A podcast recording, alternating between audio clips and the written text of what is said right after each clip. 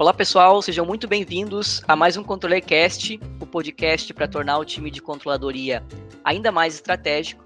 Se você está aqui nos ouvindo pela primeira vez, aqui é um ambiente onde a gente discute temas de finanças e controladoria ou de interesse aí dessas áreas, e a gente sempre traz ideias e exemplos práticos, trazendo aqui profissionais que estão fazendo a diferença aí no mercado, que estão no campo de batalha aí na área de controladoria.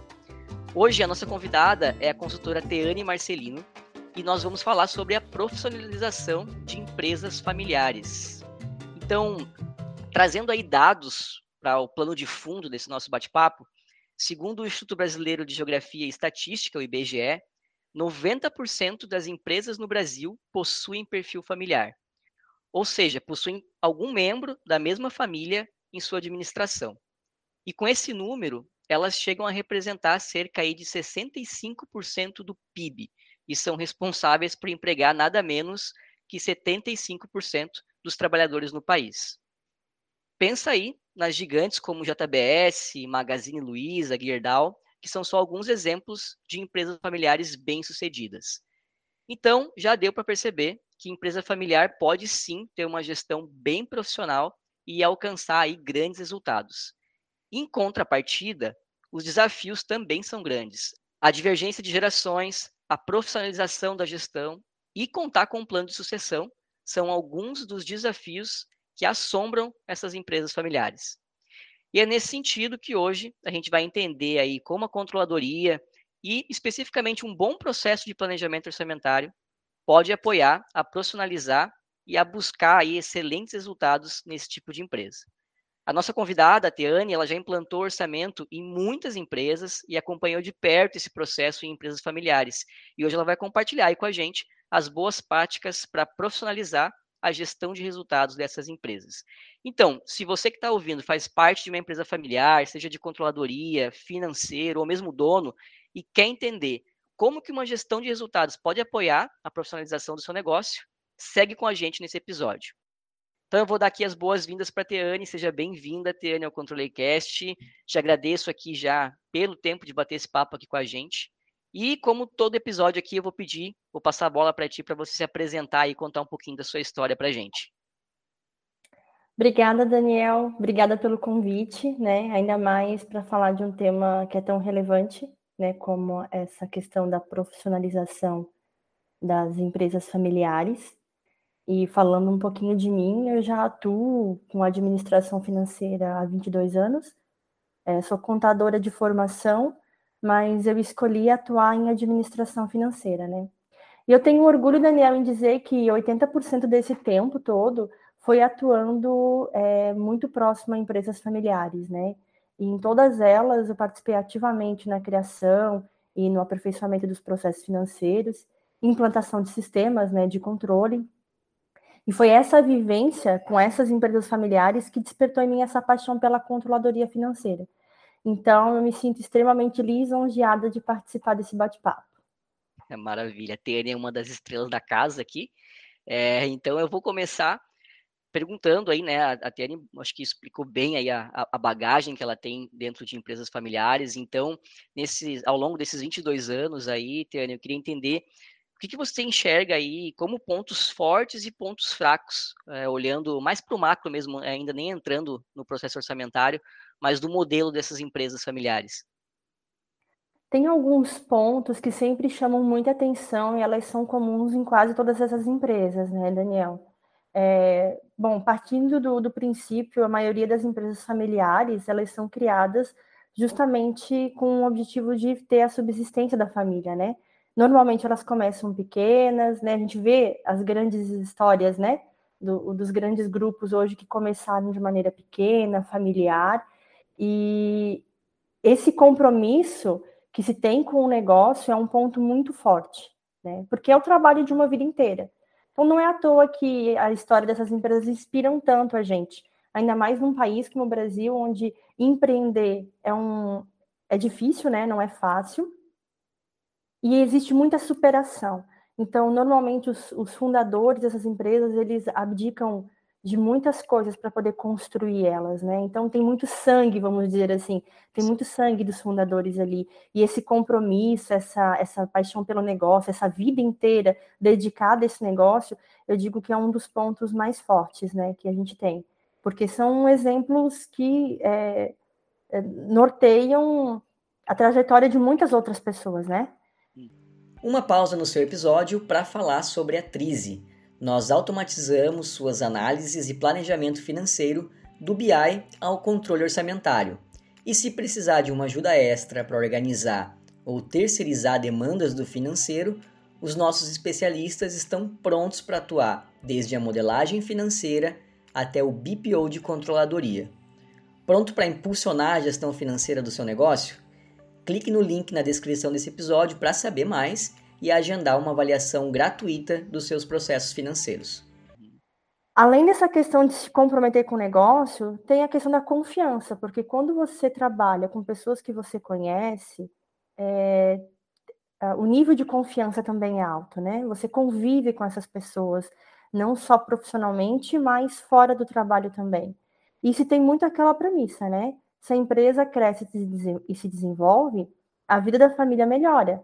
Então, é preciso que todos estejam unidos no mesmo objetivo. Então, esse grau de confiança costuma ser bem alto, né? Quando a empresa inicia com membros da família. E, além disso, em torno dessa empresa, também se cria uma marca, né? Se cria um nome. Então, é, essas empresas, elas são muito importantes no, no, na comunidade onde elas foram formadas. É, existem pessoas que começam nessa empresa lá, né, é o primeiro emprego delas, elas vão crescendo na empresa, vão se desenvolvendo, e a gente costuma dizer que vira-se uma grande família, né? Então não é só mais a família é, das, a, do sobrenome, né? É a família que é criada ao redor daquela empresa, funcionários, é, fornecedores, clientes, acaba gerando uma grande família, né?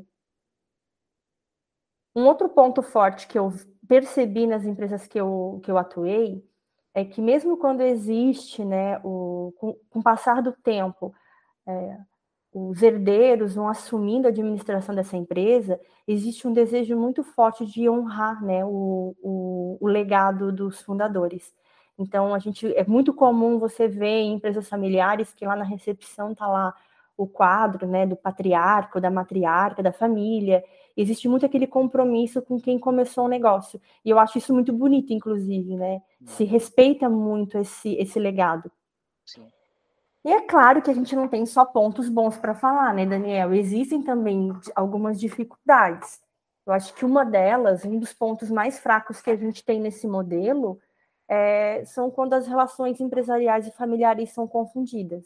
Porque existe uma certa dificuldade de separar o vínculo emocional do, do vínculo profissional, né?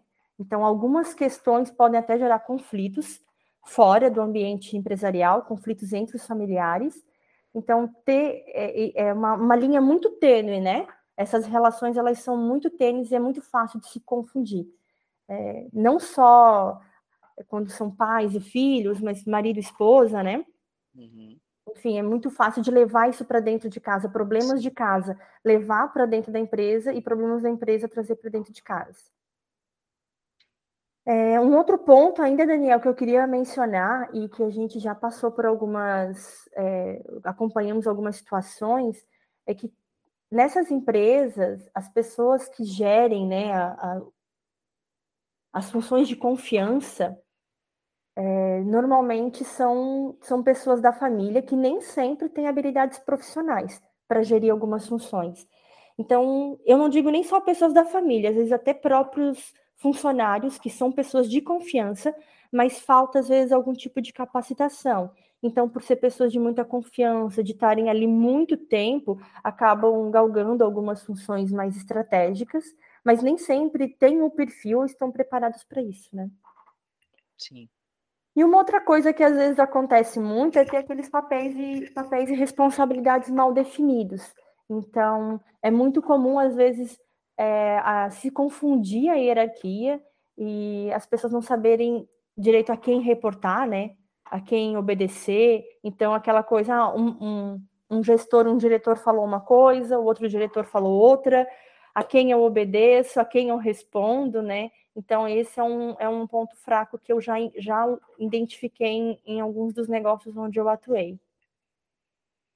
Legal, Teane. A gente até estava conversando antes da gente entrar, né, sobre, sobre um cliente nosso, que eu conversei recentemente, um cliente que você atende na, com serviço de terceirização da controladoria, a, a I R S Instalações, e a gente bateu um papo com, com os, as duas pessoas à frente lá, que é a Carolina, que é a filha, né, e o Francisco, uhum. que é o, o, é o pai, né? E deu para ver exatamente esses pontos que tu comentou, assim, do quanto o Francisco tem esse compromisso com o negócio, essa paixão pelo negócio, que é tão forte que passou para a filha dele, né? Que eu acho que é o que uhum. ele, ele fez o mais difícil ainda. Então, nem o... o e, e é engraçado que, assim como tu relatou os pontos, os pontos fortes e os pontos fracos, eles, eles relataram partes da história da empresa onde os pontos fracos também é, estiveram presentes, né? A diferença foi como eles lidaram com isso, mas ela comenta que, uma, às vezes, decisões precisava reunir a família toda para tomar decisão, né? E aí discute em cima daquilo e tudo mais. É, mas... É, dá para ver que a paixão foi tão forte que a, a, a filha dele, né, não teve nenhum choque de gerações, porque ela pegou a empresa com um operacional muito bem estruturado e mesmo assim conseguiu, né, dar uma revolucionada no negócio, assim, da, do, do, do piso ao teto, como ela mesmo comentou, né? Então ela, ela aproveitou o gás que ela tem, né, da, da, da geração nova, que ela, ela, ela trouxe a parte de... de trazer tecnologia para o negócio, testar um né? canal de e-commerce, inovação, né? E o pai ela aceitou super bem, então dá para ver que ele entende aquilo, né, como, como o próximo passo do negócio, né? Então é, é, dá para ver muito bem esses pontos mesmo que tu comentou, uhum. tá tudo ali, tá tudo ali presente é. na conversa com ele, assim, muito forte, né?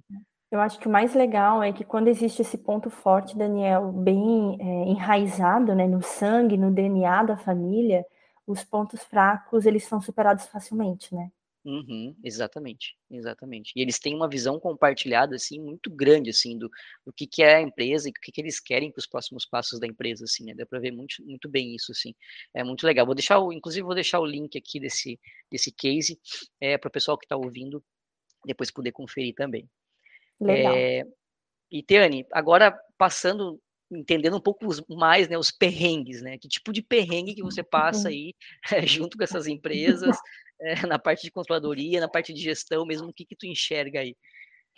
Olha, Daniel, eu vou te dizer que sempre quando eu atendo um cliente com perfil parecido, né, de empresa familiar, a gente costuma dizer, né, que é, é que nem casa de mãe, né, só muda o endereço. Os perrengues são quase que os mesmos, sabe? É, a gente, às vezes, até... Eu começo, às vezes, a falar com eles sobre algumas situações e eles dizem assim, como é que tu sabe? Como é que tu sabe que é assim que funciona? Porque Sim. realmente é, é bem típico mesmo, né? Mas, assim, eu acho que tem duas situações que são... que eu entendo, assim, que são mais evidentes, que é... Uh, além de ter todos aqueles desafios, né, de qualquer... de qualquer empresa, de qualquer negócio, todos os desafios que tem, né, de... de gerar valor para o cliente, enfim, cada, um, cada empresa no seu objetivo, a gente pode acrescentar dois pontos que eu considero bem importantes, tá?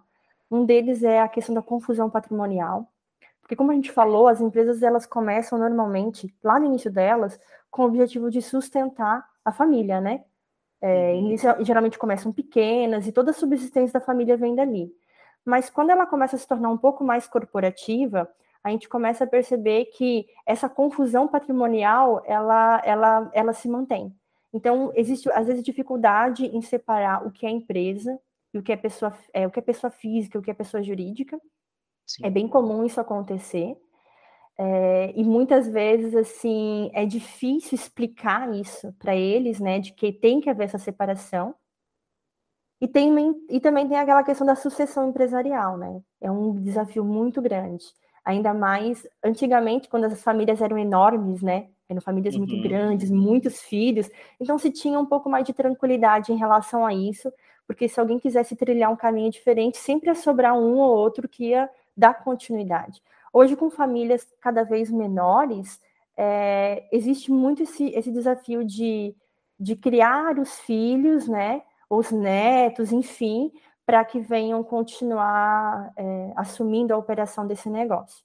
E o mais engraçado é que esses perrengues, né, eles são muito, eu identifico muito com alguns princípios contábeis que a gente tem, que é o princípio de entidade e de continuidade, que são, que são necessários, né, para qualquer negócio.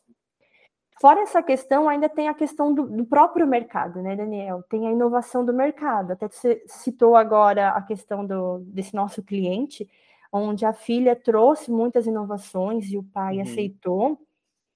Mas, às vezes, tem aquela questão de que o mercado inova, mas a, a empresa não, né? Eu vou citar um exemplo aqui de um, de um desafio que eu tive numa, numa empresa que eu atuei, que era uma empresa de madeireira, uma indústria de madeireira de lei, uma empresa, assim, já bem é, consolidada, muitos anos, assim, muitos anos mesmo no mercado.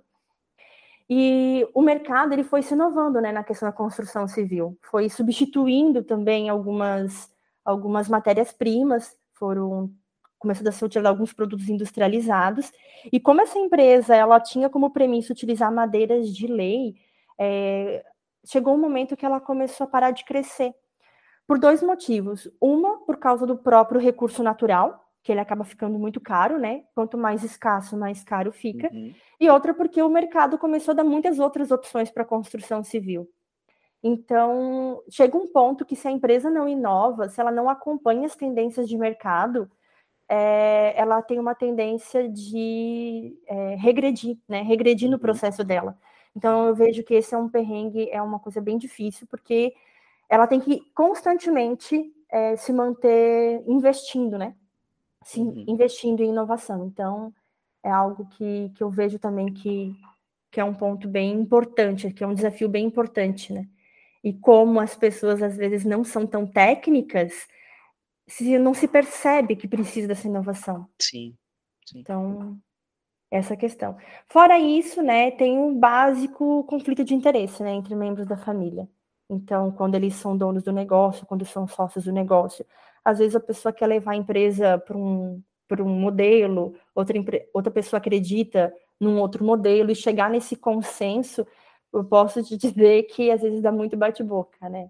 Então, é, são, são aqueles perrengues, assim, de colocar todo mundo na mesa e, e todo mundo decidir por unanimidade, nem sempre, não é o que, nem sempre é o que acontece, não é unânime, mas entender que é a maioria, né? Daí entra um pouco também aí do, do voto, né?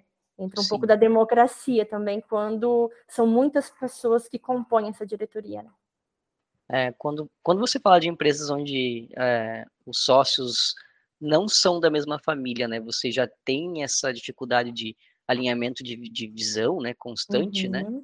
É, imagina quando você tem aí o acréscimo dos laços familiares, né, para lidar, né, que daí começa a vir coisas que não necessariamente fazem parte do negócio para para conversa, né, para mesa de negociação, né, então fica complicado. Exato, mesmo. Principalmente quando uma das pessoas vai ser pessoalmente afetada por alguma decisão, né, uhum. ou quando uma das pessoas vai precisar assumir algum tipo de desafio que, de repente, ela, se, ela não se sente capaz naquele momento. Então, é comum... Sim. ter esse tipo de conflito de interesse ali nesse, nessas decisões. Sim.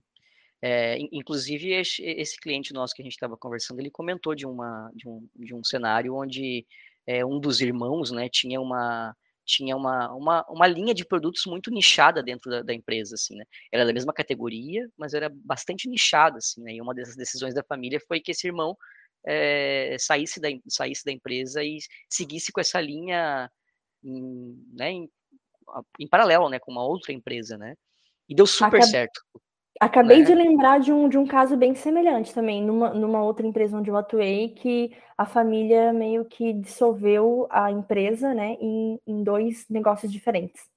Uhum. É, e, e nesse caso específico, né, era o mesmo desalinhamento de visão, mas o outro negócio era super bom, era super rentável, e tanto que assim que eles separaram, o negócio cresceu ainda mais, né, então, a, e, e, e quem tomou a decisão, né, não foi a pessoa à frente desse negócio, foi uma pessoa que estava à frente do, do, do, das duas B Us, das duas unidades de negócio, né, é, e ela tomou a decisão justamente porque ela entendeu que, olha, esse nicho aqui, aqui ele vai ser, a gente vai brecar o crescimento dele, né, a gente vai atrofiar o crescimento dele. Então, pode uhum. ser super benéfico sair, mas mesmo assim rola, rola toda essa questão de, tipo assim, né, pisar em ovos para falar esse tipo de é, todo, esse tipo de, de tomada de decisão, né? Mas deu é. super certo. É, e nesses dois casos, os dois foram bem-sucedidos, né? Mesmo que houve a divisão ali da, do negócio, Sim. mas no, tanto no caso que você mencionou, quanto nesse que eu, que eu me lembrei agora, também os, os dois irmãos ficaram, é, se tornaram bem-sucedidos no que eles se propuseram uhum. fazer, né? Eles entenderam que era melhor eles seguir separados, porque ia ser difícil realmente conseguir crescer com objetivos, né? Com, com linhas de visão diferentes, assim. Perfeito, perfeito. E agora, Teane, falando especificamente, entrando agora na, nas finanças, né, e na gestão de resultados, no processo orçamentário, o que, que você mais enxerga aí de desafio nesse modelo que você é, a, atende? Bom, eu acredito que uma das coisas, falando de finanças, que eu entenderia assim como sendo um grande desafio, é a própria resistência a mudanças, né? Sejam elas tecnológicas ou até mesmo de gestão. Porque uma coisa é quando você está gerindo um pequeno negócio que começou ali no, no, no quintal da família e aquilo vai crescendo, vai crescendo, vai tomando proporções maiores e se vê uma necessidade de melhoria na própria gestão, na, na inovação do mercado, na tecnologia, né? E quando se inicia, é, Daniel, esse processo de começar a controlar a gestão, acompanhar a gestão de uma maneira mais técnica, é comum que alguns membros se sintam um pouco ameaçados, então acaba confundindo um pouco esse acompanhamento dos processos como se fosse uma falta de confiança, né? Uhum. E como nessas empresas familiares não existe uma transição de gestor, normalmente é alguém da família que é responsável por uma determinada área da empresa, é muito comum a pessoa ter feito aquilo, ter funcionado durante um período, né? E acaba gerando um certo comodismo em relação à melhoria dos processos.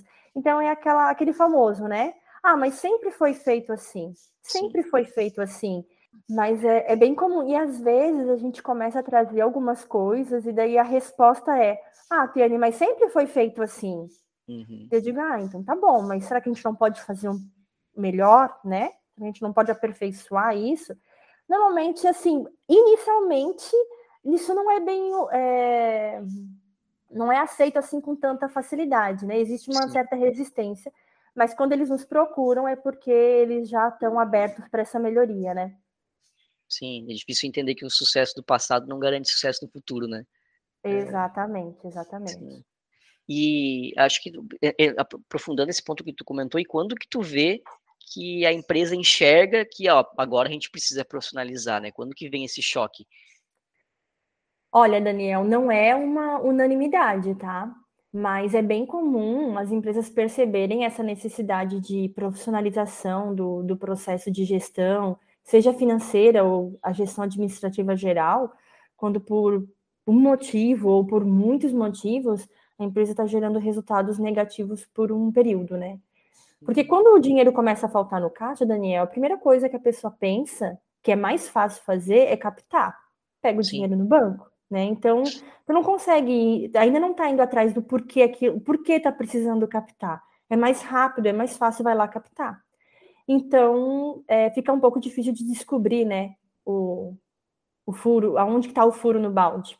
Uhum. É, e sem uma gestão financeira bem estruturada, pode demorar um pouco para entender que tem um furo grande ali. Quando chega nesse ponto, às vezes é bem comum que o endividamento já está num grau bem elevado. E aí, pro... consequência, o estresse também já está bem elevado. Né? Ah, sim. E até porque a gente sabe que reverter, né, algo não é algo rápido, sim. né? Às uhum. vezes a gente tem histórico assim de empresas de mais de sessenta anos de atuação no mercado que estão mais de quinze anos dando resultado é, ruim, né? Eu já passei por situações assim e às vezes eles querem, né, querem resolver e querem que a coisa se reverta assim num Num, num prazo curto de tempo. Uhum. E eu acho que uma das coisas que a gente precisa, que eu sempre procuro fazer, é conscientizar que rombos de muitos anos não se resolvem em um, dois anos, né? Uhum. É, precisa ter muita paciência, tem que ter perspicácia, tem que ter disciplina. Bom, a gente já está entrando num outro assunto aqui, né? Mas normalmente, tá? Quase sempre é, é quando o dinheiro começa a faltar mesmo. Entendi. E, bom, a gente falou bastante do desafio, dos perrengues aqui, agora já, né, partindo para o caminho feliz aí, né, como que essa profissionalização ela pode acontecer, como que tu já viu isso funcionando aí nessas empresas? Que bom que a gente chegou nesse momento, né, porque senão a gente começa a falar disso, o pessoal que está ouvindo a gente, daqui a pouco já está se sentindo é, até um pouco deprimido. É verdade. Bom, eu acho que o primeiro ponto é reconhecer que precisa de ajuda, né, é, reconhecer que precisa de ajuda de pessoas habilitadas na área, que entendam disso. Às vezes, essas pessoas já estão ali na empresa, mas por causa das demandas operacionais não conseguem dedicar tempo para isso. É, então, é bem comum procurar, às vezes, até um, um administrador, né, é, do mercado para fazer isso. Hoje, eu vejo, já presenciei algumas situações comuns de a empresa contratar um administrador no mercado e, e para assumir a, a gestão geral da empresa, né? Uhum. Para profissionalizar. Já é um caso um pouco mais... Um C E O um profissional. Pouco, é, um C E O profissional. Já é, um, já é uma coisa mais extrema. Já geralmente se inicia com consultorias, né? Com apoio uhum. mesmo de consultoria, de contabilidade, enfim. Em casos mais extremos, é, pode-se até ser orientado a remover os diretores, né? Remover toda a diretoria, porque a tendência, como... Quando o histórico já é longo, já é muito tempo, são empresas já um pouco mais antigas, vamos dizer assim, né? Estão muitos anos no mercado, é muito, a tendência é eles tentar continuar fazendo o que sempre fizeram. Não de propósito, é porque já está na cultura, né? Sim, acho que o desafio sim. ali é mudar um pouco a cultura. Então, em situações bem extremas, se decide que se remove os diretores e se contrata alguém de fora. É, e essa tendência de é, se fazer o que sempre foi feito... É, muitas vezes só a consultoria não resolve, né? Porque a consultoria, ela aponta as melhorias, mas quem executa são os gestores. Uhum, uhum. E aí, alguém de fora, oxigenado, consegue apontar, né? Mas quando tem uhum. resistência interna para aplicar, é bem complicado mesmo. Verdade. E às vezes a gente ouve muitos casos, né? Ah, mas já passou tantas consultorias pela empresa, ninguém resolveu o meu problema. E daí eu uhum. sempre digo, olha, a consultoria não vai resolver o teu problema, a consultoria vai te dizer aonde está o problema, mas quem vai executar a ação para resolver são vocês, Sim. entende? Então, daí entra um pouco também na, naquela, naquele ponto até que a gente conversou anteriormente, que é um desafio, né? Que é a capacitação. Porque uhum. às vezes eles também não se sentem capacitados para... É, É, executar essas ações, né? Sim, isso foi até um ponto que eu percebi também na, na própria conversa com, com a I R S Instalações, com o Francisco lá e com a Carolina, que eles, eles mesmos se intitulam os malucos dos cursos, né? Eles falam que eles fazem um monte de curso de gestão e você vê, né, o quanto que isso traz diferencial, até pelo próprio fato de você estar envolvido em um outro ambiente, né? O ambiente uhum. conta muito, né? Então você começa a se envolver com o com outros C E Os, com outros sócios, né, com outras pessoas que estão buscando isso, né, é, a gente vê pelo próprio programa de formação da Trizy que a gente teve, o quanto isso foi legal, de você colocar pessoas com o mesmo objetivo, né, comum, uhum. é, numa mesma sala e trocando ideia, então, a, acho, isso é um diferencial muito grande, né. É, até porque quem está dentro do olho do furacão não consegue ver uma é. saída, né, tu tem que sair um pouco, da, tu tem que sair um pouco do, do patamar onde você está, para olhar a situação de fora, com outros olhares, né? E entender que os desafios que você passa são mesmo que outros donos uhum. de empresa ou outras pessoas também passam, né? Então, não é uma peculiaridade de um negócio que a gente está conversando aqui, né? Uhum. São muitos negócios que se enquadram nesse, nesse perfil que a gente está falando. Então, ter essa abertura, né? Sair daquele mundinho de operação é, que, às vezes, consome muito o empresário, né? De resolver problema, resolver problema, aquilo fica tão saturado que ele não consegue enxergar uma maneira de fazer diferente, né? Não é Sim. porque não quer, né, Daniel? A gente uhum. sabe disso, que não é porque a pessoa uhum. não quer. A empresa ela não está indo numa, numa, numa tendência de declínio porque ela deseja isso, mas é porque às Sim. vezes não consegue enxergar um, um, um outro, uma outra forma de, de, de resolver o problema. Sim, sim. Aí a, a, a cultura, ela mastiga essas, mastiga essas coisas no café da manhã, assim, né? Então, se, a, se tem um problema na cultura, qualquer coisa que você traz de fora para tentar aplicar é muito, é muito mais difícil, né? Tá muito mais enraizado. É como você comentou, tá, tá enraizado a coisa, né? Então, por Exato. Mais que tenha consultor, tudo mais, fica bem difícil. É, e aí, Mas não é impossível, né? Não, não, não é impossível, não. não. É impossível. Dá, dá para ver pelos, pelos números que a gente trouxe no começo, né? Acho que uhum. é, tem muitos caminhos possíveis, né? Uhum. E agora, justamente, eu queria entender de ti como que é, o, o, o que a gente faz aqui, né? O orçamento empresarial, como que ele pode ser um aliado nessa profissionalização dessas empresas? Então, Daniel, é, o gatilho do orçamento empresarial, ou planejamento financeiro, como algumas pessoas chamam, é justamente ele ser traçado é, com base em metas, né? E como que o orçamento empresarial pode ser aliado nessa profissionalização? Porque quando a gente tem metas e premissas bem definidas é, e, consegue, e começa a acompanhar essas metas, então fica muito mais fácil de identificar os pontos de desvios e de melhorias, né? Um outro ponto também é porque é muito comum as empresas procurarem, nos procurarem para terem apoio na questão do orçamento empresarial, mas elas nem sequer fazem planejamento estratégico. Uhum. Então, muitas vezes eles nem pensaram muito profundamente sobre os riscos e premissas do negócio. E tudo isso é a base do orçamento empresarial, né? Então, os ganhos, eles começam antes de começar a acompanhar os números. Eu acho que aquele nosso passo, né, de pré-planejamento já traz muito ganho para a maioria dos nossos clientes. Muitos deles, eles ficam muito espantados nas primeiras reuniões de, de pré-planejamento, porque é onde a gente conversa sobre, sobre esses pontos, né? Uhum, uhum. Além disso também, o orçamento empresarial, a metodologia que a gente usa hoje aqui na Trizy, ela praticamente obriga a empresa a fazer algumas adequações, né? Partindo do diagnóstico, identificando Sim. adequações de processo, adequação no sistema de informação, né? É, nas rotinas diárias, porque é como a gente mesmo falou, né? Aquela cultura enraizada, às vezes faz com que muitas, muitos processos sejam negligenciados. Uhum, se, eu te, uhum. se eu te disser que tem, tem empresas que chegam até a gente que não, não sabem nem a apuração do seu resultado econômico, né? Não, não conhecem os seus números, começam a conhecer depois que a gente começa a implantar o acompanhamento do, do orçamento. Sim, é muito comum isso, né? Muito comum. Tanto que a, a, a Carolina compartilhou que ela procurou a Trizy porque é, em uma palestra alguém perguntou para ela o EBITDA da empresa, ela não soube responder, ficou encucada com isso e foi atrás, né? Uhum. E aí começou todo um processo de transformação. E eu acho que é justamente isso que você comentou, né? Uma, o, o orçamento, ele acaba sendo uma, uma, uma, uma, um ponto de alavancagem, assim, né? Porque ele é uma ação que dispara várias outras ações, né? Exatamente. Tipo, você, você, você, quando você vai na academia, você vai na academia, mas você começa a se alimentar melhor, você começa a dormir melhor, você começa várias outras coisas, né?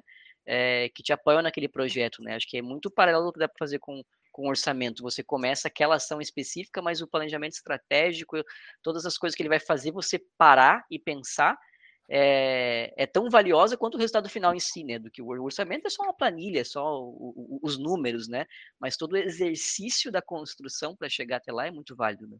Exatamente, os ganhos são, são imensos, né, são imensos, assim, as conversas que a gente tem com, com os clientes, às vezes eles ficam, assim, pasmos. Eu acho tão engraçado, porque eu uso essa palavra, até eu já usei essa palavra, mas eles às vezes falam assim, nossa, eu nunca parei para pensar nisso. E tem um outro ponto também, Daniel, que a gente sempre estimula o cliente a fazer o orçamento pensando numa visão um pouco mais gerencial do negócio, né? Então, talvez alguém que esteja nos ouvindo nos pergunte, ué, mas por que não fazer isso com base é, na contabilidade? Toda empresa tem que ter contabilidade. Boa. Mas a conta... A, a contabilidade, a visão contábil, ela está muito mais direcionada para atender um, um cliente final, que é o governo, né? Então, ela, ela não está ainda, né, preparada para atender questões mais gerenciais. E quando a gente fala de orçamento empresarial, a gente está trazendo um, um nível bem mais gerencial do negócio, né? Então, uhum. tem, esse, tem essa diferença também. Né? Tem essa diferença. Muito bom. Muito bom, muito bom os pontos. E aí, é, eu imagino que a gente está falando do, do planejamento, né? Mas tem uma, é, um, uma etapa da nossa metodologia aí que, que acho que é fundamental, que é o acompanhamento orçamentário. E que eu imagino que a gente tem até um episódio do ControllerCast aqui falando só sobre a relação entre controladoria e C E O, assim, né? As reuniões de acompanhamento. E eu imagino que a reunião de acompanhamento orçamentário entre gestores de uma mesma família costuma ser bastante estressante, né? Então, queria que você comentasse um pouco sobre isso e dicas, né, para tornar esse processo mais produtivo. Olha, Daniel, eu, ele, ele é estressante porque a tendência de cada gestor é defender a sua pauta, né, a sua área. Todo mundo quer que no seu campo de atuação... Qualquer empresa já é assim, né? Sim. Só não tem o, o laço familiar, né? Exato. É, já, já, olha, eu já passei por cada reunião que se eu for comentar assim, a gente não sabe se ri ou se chora, porque às vezes chega a ser engraçado as reuniões, sabe? Mas, bom, eu acho que, como a gente já falou antes, né, é, a gente percebe rapidamente quando esses gestores que são também familiares entendem esse processo de controle orçamentário, acompanhamento orçamentário, como se fosse uma cobrança, uma imposição, uma falta de confiança. Então, uma das dicas que eu posso dar, primeiro, né, é, como eu atuo também como outsourcing na controladoria de algumas dessas empresas, é algo que eu tenho para mim também. É, mesmo a gente tendo a nossa metodologia, tendo as nossas metas e objetivos bem definidos no planejamento, eu acho que uma das coisas que eu tenho para mim é sempre respeitar muito a história dessa empresa e de quem fundou ela, né? Uhum. É, tem uma história por trás disso, isso tem que ser respeitado. Então, é, para mim é, é muito essencial, porque existe uma questão muito emocional envolvida quando a gente uhum. fala de família, de, de alguém que criou algo do zero, né? É, como a gente já falou, aqueles pontos fortes, né, das superações, então a gente tem que respeitar muito isso. Acho que é essa é a minha primeira dica. Mas o profissional que está ali na frente tem que respeitar isso, né? Tem que respeitar isso, tu não pode ser totalmente raci- só racional, né? Sim. Tu tens sim. que, tem que ter aquele, aquele bom senso. E um outro ponto que eu costumo é, aplicar e faz muita diferença é sempre enfatizar que o objetivo do acompanhamento não é encontrar é, o... o dar nomes aos problemas, né? Dizer, ah, o problema é do fulano, a culpa é do ciclano. Não. O objetivo do acompanhamento é a gente ver se a gente está chegando à nossa meta ou não. Se a empresa atingir os resultados, todo mundo vai ganhar. Então, a questão não é achar culpados, né, de erros, não é apontar falhas, não é, é malhar nenhum Judas, não. O uhum. objetivo é ir corrigindo. Né? É ir Sim, corrigindo é os pontos, né? É o aprendizado, e porque a gente sabe que se a empresa ganhar, todo mundo vai ganhar, né? Uhum.